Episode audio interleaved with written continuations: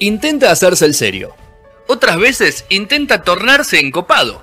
Sus preguntas no llevan a nada. No consigue un titular. Sin embargo, le damos otra chance. En No Sonoras, la entrevista del día de la fecha. Siempre a cargo de Federico Bravo.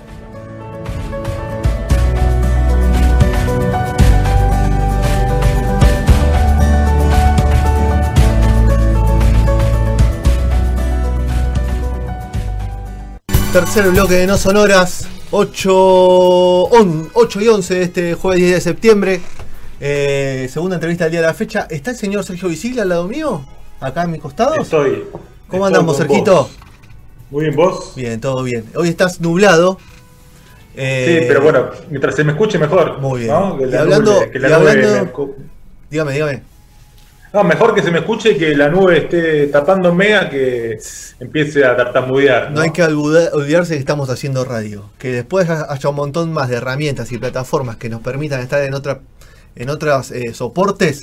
Pero lo importante es que estamos haciendo radio. Y atrás mío tenemos una imagen, hablando de escuchar, que lo tenemos a Fernando Samalia en línea. Fernando, ¿cómo estás? Federico te saluda. Muchachos, acá súper bien en casa. Gracias por la invitación. No, gracias a vos por el tiempo y por, por la buena onda de responderme tan rápido y decirme estoy, lo hacemos, no hay ningún problema. Así Pero que hasta ahora está súper bien. A- Ahora sí son horas. ¡Ah, No a la mañana. Sos un, sos un- eh, a la mañana no, no, no, No, durísimo. Cuando te llaman para hacer notas a la mañana, les explico que, que no, no puedo hablar.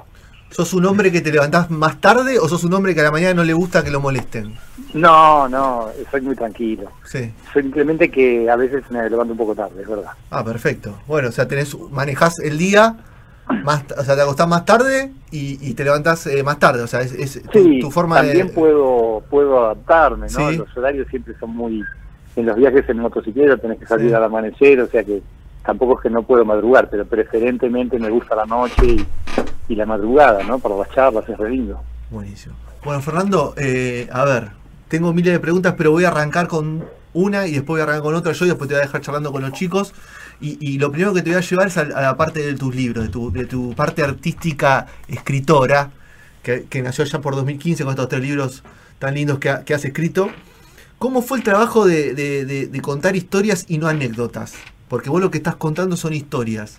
¿Cómo, ¿Cómo se te planteó esa disyuntiva? ¿O se te planteó o no se te planteó en algún momento? No lo pensé mucho, pero es novelado, claro. En realidad eh, lo que quise hacer es un libro que refleje, por lo menos en mi intención, la vida misma del día a día. Siempre Sí. es un momento presente y todo te va sorprendiendo de la misma forma que a mí me sorprendía cuando lo viví. Sí, O sea que es, es más que nada es una narrativa así a diario prácticamente que se va que va encadenando distintas facetas musicales con un montón de artistas que ya sabemos y también con cosas que pude colar así de que me interesaban y que tal vez algunos chicos y chicas podrían eh, parecerles interesantes, ¿no? Cosas de cine, de la vida misma. Es, es, eh, también tiene muchas cosas extra musicales. ¿Y, y- y a El vos se, asunto. se te hizo fácil escribirlo así en presente? ¿O, o fue algo que te plantearon de, de la editora? O, o te- o- No, no, eh, el libro estaba en mi cabeza. Después conseguí eh, a Sudamericana para editarlo, pero yo siempre pensé los libros desde mi lugar, los, escribí- los, los escribí yo por completo. Por supuesto que Sandro Romero Rey, mi amigo, el escritor colombiano, Sí, lo leía y siempre me aconsejaba algo, ¿no? Él con su oficio, pero en el fondo yo no, no, no es un libro planteado por una editorial ni mucho menos.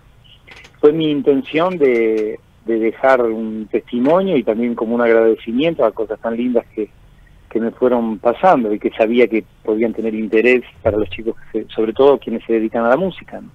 Sí, o sea, todos, todos los que nos gusta un poquito la música, estamos interesados en ese tipo de historias y, y- tan contadas tan libremente y tan, y, tan claras como las contás. Y por otro lado, Fernando, la segunda pregunta que te voy a hacer para, así, para arrancar esta entrevista es, eh, estuve escuchando un poco los discos que, que- en los que participaste en este 2020 y, como bueno, el de Benjamín, el de, el de Krishna Black Eagle, y consultarte es, después de tanto tiempo, de haber tocado con tanta gente, ¿qué, qué, qué te llama a vos para participar de un proyecto, de un disco, de meterte en una producción, de meterte a tocar? ¿Qué, qué es lo que te, que- lo que te conquista de, de- de un artista para, para participar en su banda o en su, o en su sonido? No, en este caso es una bendición porque la vida se abrió hacia eh, eh, personajes extranjeros, ¿no? Cosa que cuando yo era niño, ahí en los monoblogs de Saavedra, ni, soñaba. Eh, entonces, bueno, ya hace muchos muchos años, ¿no? Por lo menos 20 años que no solamente me fui tuve la suerte de desempeñarme con artistas de rock argentino, sino con de otros países. En ese caso no lo pienso mucho, con Benjamin Violet, con el francés, tengo una afinidad así humana enorme, ya hace cinco años que toco con él. Y Krishna es un personaje loco eh, que conocí a través del productor Nelson Pomba, que, también está en Buenos Aires, aparece por acá y me parece fascinante tocar con él, de la misma forma que me parece un privilegio, así vamos todos los años con Kabusaki a Seattle a tocar con Steve Ball y los Electric Gauchos. Es, es re lindo, ¿no? No solamente tocar con músicos argentinos, sino ver que el mundo se abre y todas las cosas que uno puede aprender en relación a conocer esas, esos músicos. Sergio. Sí, ¿qué tal, Fernando? ¿Cómo estás? ¿Cómo va, eh, Yo todo muy bien. Yo te, escuchaba ya al principio, algo nombraste de, bueno, de, esto de, la nocturnidad y a veces también el amanecer con respecto a, los viajes, ¿no? a la moto y, y, se me viene mucho a la mente eso, como, primero contarnos si te, si te acordás y cómo fuese, cómo nació esa pasión, digamos, por, por, las motos y por viajar siempre eh, así, y, a su vez cómo después lo fuiste ensamblando hasta, por no sé si por necesidad o por una cuestión de, logística o por lo que sea, con, con la música, ¿no? Desde hacer tours eh, a, propósito solo con moto y viajando por todo el país y hasta Latinoamérica, ¿cómo ensamblaste esas dos cuestiones, ¿no? la moto y la música? Sí, lo relacioné con el espíritu aventurero de las lecturas infantiles, en principio, ¿no? Jack London, Julio Verne, Stevenson, todo, todas esas cosas, eh, las, las eh, versiones infantiles de las Mil y una Noches. De ahí parte todo mi imaginario aventurero. Después, lógico, empecé a leer sobre algunos personajes que hacían viajes en moto eh, y lógicamente me, fue tentando, ¿no? Incluso hombres y mujeres.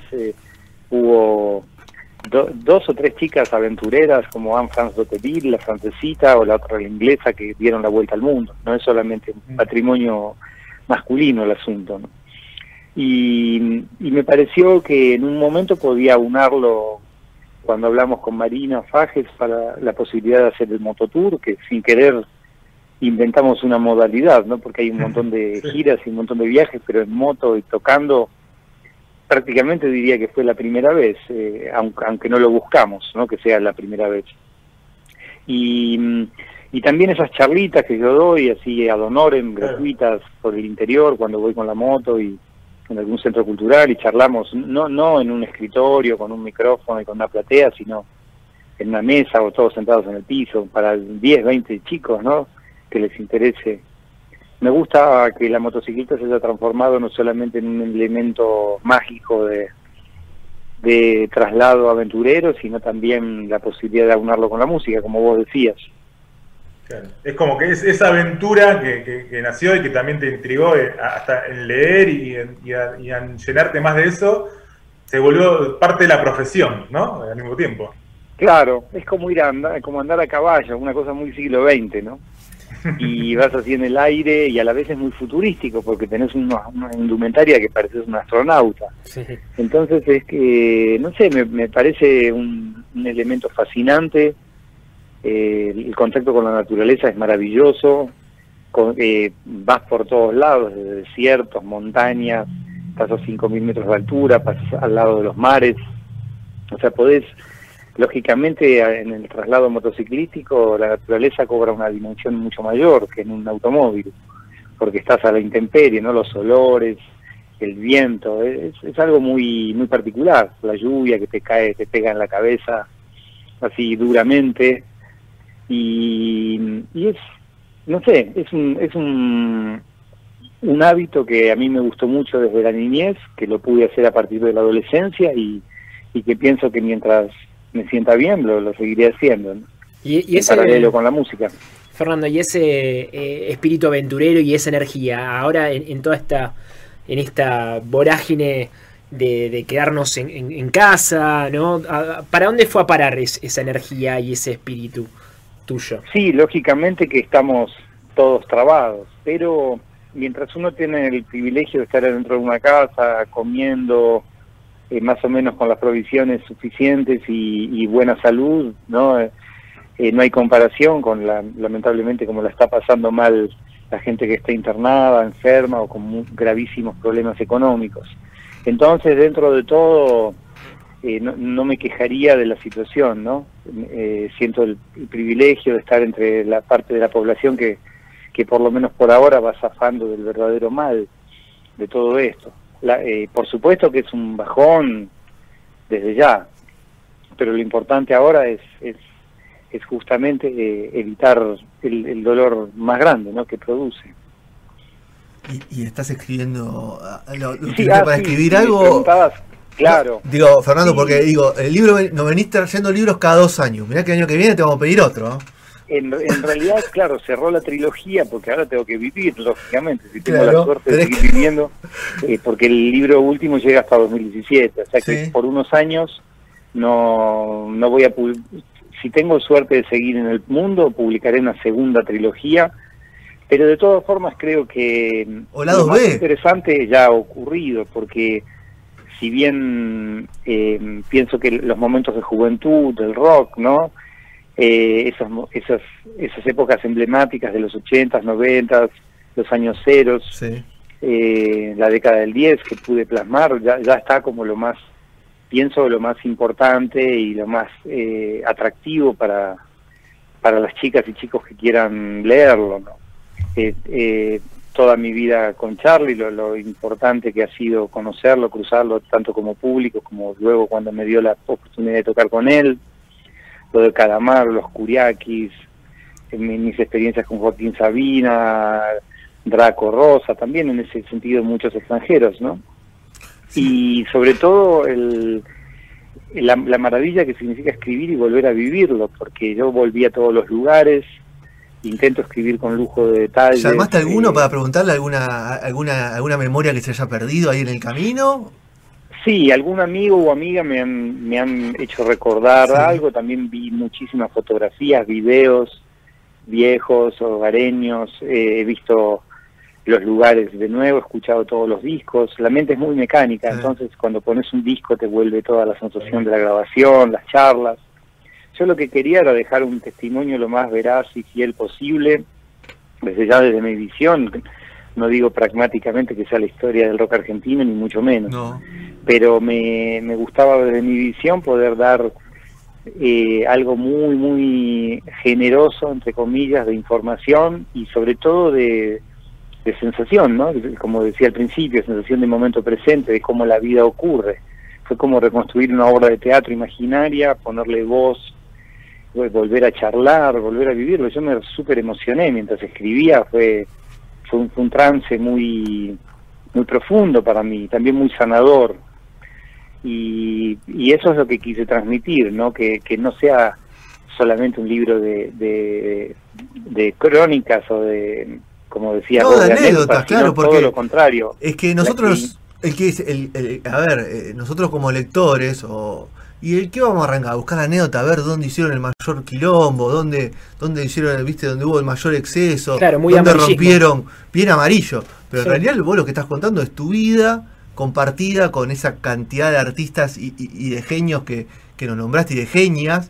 Eh, y, entonces lo que digo, es muy difícil para el que está escribiendo, sabiendo que el otro, eh, eh, a donde vos querés llegar, el otro está esperando la anécdota, pero anécdota que puedes contar en un asado, que podés contar en una reunión con amigos, o, en, las mismas esas charlas que vos, que vos nos contás que haces en, en los distintos lugares que vas con tu moto. Entonces, yo creo que como una virtud dentro de estos, de estos libros que, que, que, vos querés dejar y que vos decís que, que contás tu historia, vista desde tus ojos, cuenta historias. Y eso ya para mí es muy importante, o sea, para, para un escritor. Creo que es, un, es una victoria. Eh, es la vida misma y también con el respeto apropiado, porque lógicamente no, no son libros de chismes, ni mucho menos, y no sería ético tampoco que yo me pudiese eh, pusiese a escribir sobre artistas famosos en, su intimidad, ¿no? Desde ya que hay ciertas picardías que es lindo contar, yo lo charlé mucho con Lisa y con Benito, también les mostraba, ¿no? Porque me gustaba dejar ese testimonio también en las cosas con Gustavo estaba, todo que muy que ver con, con toda la última etapa que transitaste vos, sí. Sí, y con las picardías, ¿no? También esenciales, las, las cosas, la vida misma de, de los músicos de rock, que, que va yendo de un lugar a otro, los aviones, los hoteles, los distintos escenarios, ¿no? Cuando tenés la suerte de tocar con alguien tan convocante e importante, vivís una vida fascinante, ¿no? Es increíble, es una locura. Eh, hemos, gracias a, él, hemos dado la vuelta al mundo, hechos gira por Estados Unidos, por, Europa, o sea, es, genial. Pero mi intención siempre era también darle ese toque novelístico y también un poquito mitológico, en el buen sentido, no, no, no por supuesto inventando situaciones, mitológico en el sentido eh, de la magia misma y la fantasía de, lo que significan ese tipo de líderes musicales para, para el gran público y para mí mismo, que en definitiva soy parte del público también. Eh, es, esa fue mi intención y también, como, como decía, desde un lugar muy, muy profundo y emocionante. Y sobre todo lo loco de eso, ¿no? De escribir con, ya sobre todo a partir del segundo libro, se dio la situación de escribir con quien sobre quienes lamentablemente ya no están, ¿no? Como pienso en María Gabriela, el propio Gustavo, Spinetta, el negro García López, ¿no? Que lamentablemente ya nos dejaron, pero por otro lado era mi, mi humilde intención de, de perpetuar sus, sus alegrías, sus sonrisas y todo lo que compartíamos en los camarines y, y en los en los viajes y en los escenarios y en la vida misma. O sea que también es un, es un no digo homenaje porque esa palabra una celebración no, sería la pero es una celebración de la vida con, con todos mis compañeros musicales ¿no? y además contar cosas personales que sentí que podían tener alguna recepción eh, Fernando, eh, pasaste por, por, muchos, por muchas bandas y por muchos estilos, y eso seguramente te habrá formado a partir de, de, todo, de toda tu vida musical. Eh, vos decís que que en este momento la, música argentina evolucionó bien, eh, tu tacto musical te dice que, está por, por, el buen camino, eh, hay algo que te gusta, ¿cómo, cómo ves la, escena hoy en día? Sí, yo soy futurista por naturaleza y ya algo, quizás sea autoengaño, quizás sea predisposición extrema, pero para mí el tiempo que viene siempre es el mejor o, o por lo menos lo pienso desde ese lugar. ¿no? De todas formas, eh, yo siendo ya un cincuentón, como que sería patético intentar ubicarme dentro de las nuevas generaciones o de las movidas vanguardistas de ahora. Eh, me ubico perfectamente en mi lugar y, sé que el tiempo de los jóvenes y ellos tienen que hacer el camino. Pero sí escucho un montón, incluso, bueno, eh, por un lado se diría que, que sigo muy, muy multiproyectos porque hago los, los shows en en Francia con Benjamin Violet, cuando se podía, eh, o, en Seattle como con Steve Ball, o también cosas aquí con Kawasaki, amigos eventualmente, a través de Michelle Vietnam conocí también una nueva generación de neo soul y músicos de jazz veinteañeros muy muy buenos, o sea que también estoy siempre atento a, conocerlos, ¿no? Me encanta banda los chinos, no sé, escucho al chileno Alex Banter, el pop electrónico sigue pareciéndome una eh, algo muy agradable de poner. Soy muy de poner discos, leer libros, comprarme los discos, ya que puedo, eh, ver las cubiertas, las tapas, los artes de tapa. Eh, intento vivir ese estado como de fantasía, ya que tengo la suerte de no trabajar cumpliendo un horario así fijo en la semana, sino que nuestra vida es itinerante, por momentos es un montón, por momentos es ocio creativo total, pero intento aprovechar el tiempo nutriéndome del cine, de todo, de todo tipo de arte, ¿no? También el hecho de caminar, tomarte un cafecito, mirando un atardecer, ese tipo de cosas, eh, le escapo un poco a la vida real cruda, ¿no? De, de, los roces, de las situaciones tensas de la política. No sé, me, inventé una forma de vivir que quizás sea fantasiosa y quizás sea para muchos pueda parecer como irreal, ¿no? Pero que a mí, a mí de alguna forma me mantiene en un estado de entusiasmo mucho mayor que el que tendría si tuviese que, ir de frente contra algunas cosas. Y, creo que... Y vaya que te fue bien en todo, Fernando. Sí, aunque suene al libro de autoayuda muy cursi, esas cosas son reales, ¿no? La, buena predisposición para, para ponerse a que ocurran cosas buenas hace que ocurran, eh, ayudarnos entre nosotros eh, genera también lindas cosas. Lógico, hay que tener eh, los básicos cubiertos, ¿no? Sí pues la gente que lamentablemente no, no puede pensar cómo comer día a día, no va a estar pensando en la buena onda y todo eso, tiene que luchar. Es, más, es fácil decirlo desde mi lugar que puedo tener esa ese lado ya cubierto, pero pero en la medida que uno tiene el privilegio de estar dentro de esa parte de la sociedad contenida, es importante generar cosas buenas, no no, no caer en la en el pozo negro que, emocional que nos pueda suceder a todos, porque la vida también es una locura, ¿no? Escribir los libros me lo dejó muy en claro. Eh, a veces leo y no puedo creer la cantidad de situaciones y lo vertiginoso que fue todo, ¿no? Cuando abro así el libro, por alguno de los tres libros por cualquier lado, en plan ejercicio, ¿no? Y digo a ver qué tipo tarot, ¿no? A ver qué, qué leo y digo, oh, texto como que me aburro de mí mismo también de la cantidad de cosas que hice y que sigo haciendo. Mira, Fernando, eh, grabaste. Diga, diga, diga, diga, diga, Pregunte mientras estamos leyendo acá Marcos, integrante de, la vuelta, está haciendo algunas preguntas para Fernando que se las vamos a hacer después de la tuya. Muchos escenarios, muchos artistas, eh, ahora nombramos un montón, eh, grabaciones, muchos discos eh, grosos. También igual has hecho mucho laburo con, artistas más, más under o independientes, has trabajado mucho también con, la escena más pequeña. ¿Recordás ahora alguno que tal vez digas, bueno, es que no llegó a tener tanta repercusión, pero que te haya sorprendido, que te haya gustado mucho, que te haya movilado, capaz en ese momento, algunos discos, algún artista que, en el que trabajaste y que tal vez el, la gran masa no, no lo terminó de escuchar? Y podría, sí, eh, o sea, el, justo viví el boom de Curiakis, ¿no? Que tocábamos al mm. principio para 50 personas y, Chaco se presentó en el Estadio Obras. Mm. O sea que eh, también podría decir a Tirador Láser, podría decir muchos eh, grupos que fui conociendo a lo largo del tiempo que... Pero lógico, cada, cada uno tiene su lugar y también la suerte y quizás hay cosas del destino eh, vaya a saberse qué misterios hacen que, un, artista sea muy conocido y otro, otro no. Y la situación actual, lógicamente, eh, es como de carretera colapsada también, porque hay infinidad de proyectos y mucha gente se ha tentado con la vida de la música y por supuesto que todos quieren mostrar lo suyo.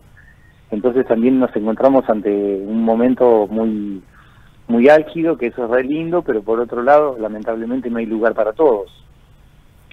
Eh, entonces siempre va a haber artistas muy buenos y que no, que no son conocidos por el gran público. Pasó en todas las épocas y seguirá pasando. Pero es un, es un misterio, no, no, no hay tampoco que pensar. Yo, yo siempre fui muy, muy, muy libre y nunca pretendí nada. Cuando me conecté al teléfono escuché que de fondo pasaban uno de mis discos de bandoneón, ahí reconocí los fraseos y quiero decir, para mí esos discos son como un hobby, ¿no? Pero son hermosos. Nunca pretendí una tarea. Son hermosos esos discos. yo nunca pretendí una, una carrera desarrollada. Hice y que lo tome quien quiera, ¿no? Desde un lugar muy natural. Eh, por supuesto que es eh, hay, hay un egocentrismo inevitable en todos los que publicamos cosas, ya sea discos o libros, ¿no? Todos queremos que, eso sea escuchado o leído.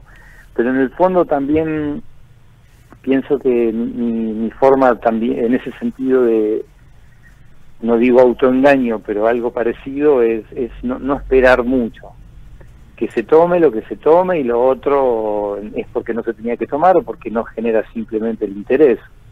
Es así, porque también hay mucha, mucha información, entonces no quisiera hacer un plomo más que ahí en el camino algo, quiero, hago las cosas y, bueno, el que quiera acercarse desde ya, bienvenido, pero pero no, no, no pretendo una, una imponer lo mío, ni mucho menos. De hecho, me, me gusta mucho más la vida de hacer un montón de proyectos a la vez que hacer solamente lo mío, ¿no? Eso para mí sería aburridísimo.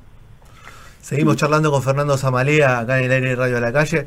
Fernando, acá Marco nos dice que eh, en cuanto a la memoria que tiene tu, a partir de tu libro, dice el libro es una guía y lo comparo a veces con Stone Alone de Wiman. No sé si lo has leído.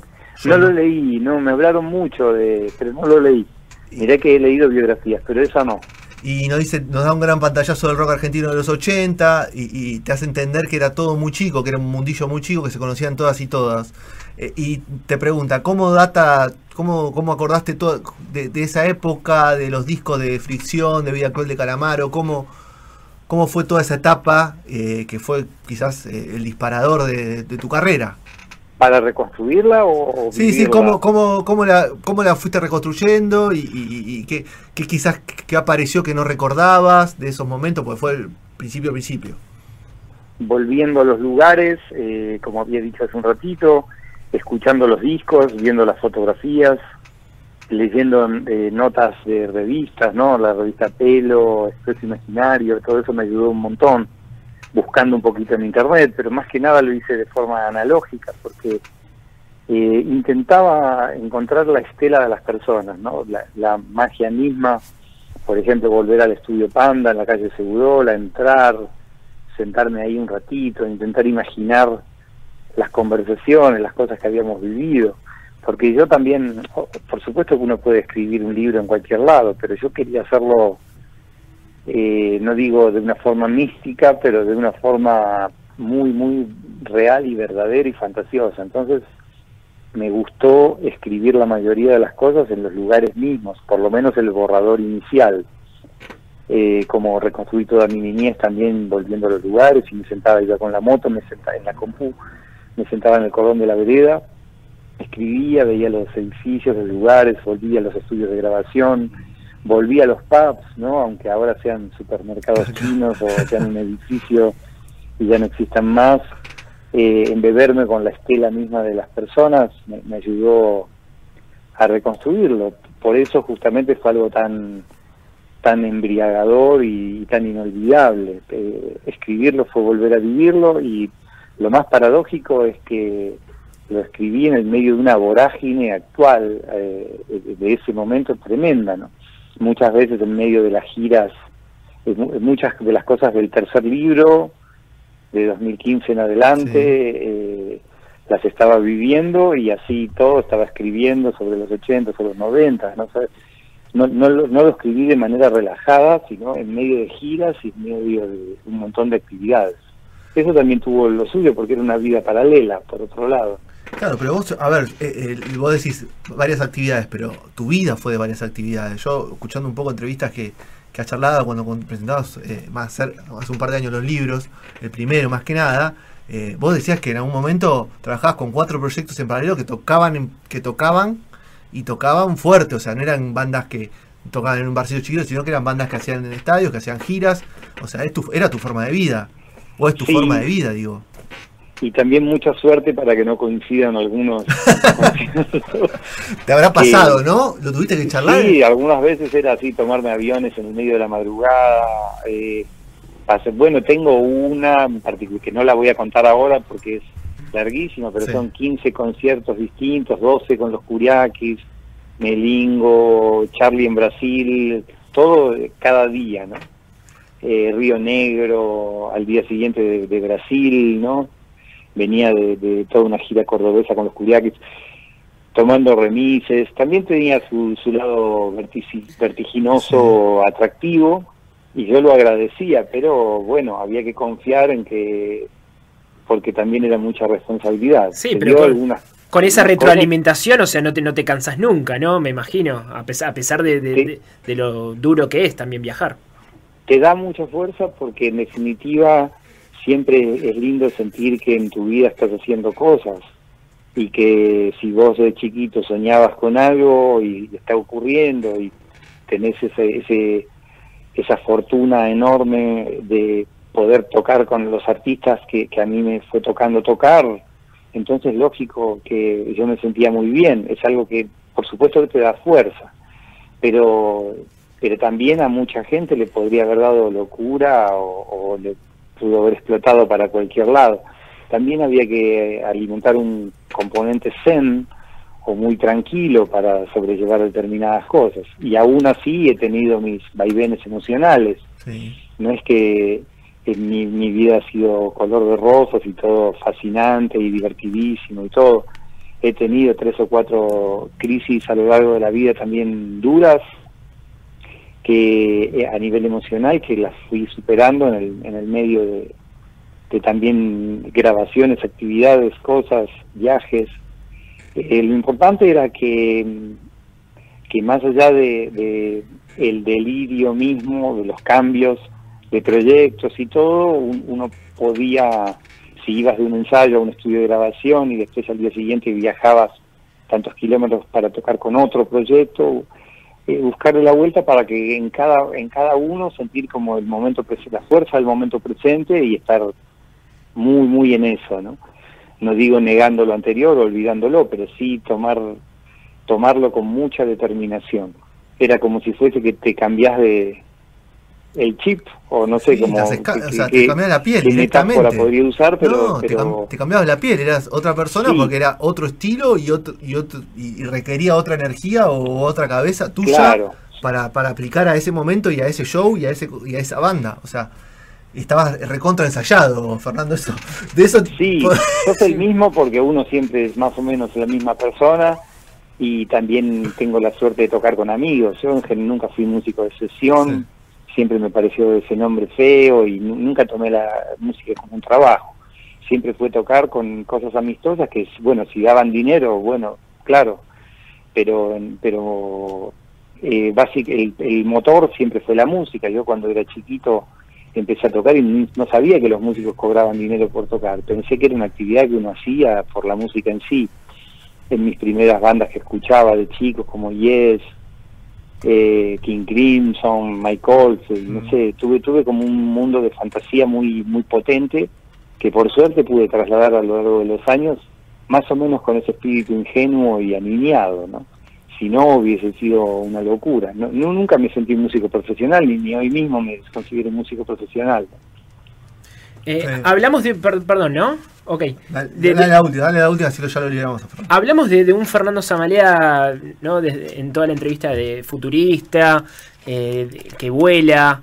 Eh, ¿En qué momento Fernando Zamalea pone los pies en la tierra, digo? O sea, conforme fueron los años, como dijiste vos. O sea, ¿en, en qué momento Fernando Zamalea pone los pies en la tierra y vuelve en sí? No, siempre es, una eh, dualidad entre la irrealidad misma de la música y la pasión de los proyectos, eh, o, o embeberse con leer biografías, eh, vidas ajenas también con, con la realidad. Hay, un punto inevitable de realidad que todos tenemos, que la, la, vida social misma, como, como la concebimos, nos lleva obligatoriamente. Ahí, ahí está también cuando hay que ayudar a alguien, acompañar a alguien, eh, e-, es, en ese sentido se presenta más que nada la cuando lamentablemente se presentan cosas que no son las más agradables ¿no? de, de, la vida misma que nos toca. Pero siguen siendo humanas. Siguen siendo humanas y en definitiva uno eh, trata de recordar, eh, tuve la suerte de tener unos padres maravillosos, que ya no viven, pero me dejaron un legado hermosísimo. Ellos son mi gran soporte emocional o sentimental. Cuando, cuando, cuando flaqueo un poco, quedo desganado por algo, un poco tristón por determinadas situaciones, eh, siempre están ellos ahí en, en, la imaginación para, para darme fuerza y, y también soy de nutrirme mucho con las vidas ajenas, ¿no? Puedo estoy medio medio, puedo leer un, agarro la autobiografía de Miles Davis, leo por cualquier lado, o veo un documental sobre John Lennon, o ahora estoy mucho con François Sagan, que es una chica que a los 18 años, en los años 50, una chica francesa publicó Bonjour Tristesse, un libro, y se hizo como una mega star y llevó una vida de locura, de casinos.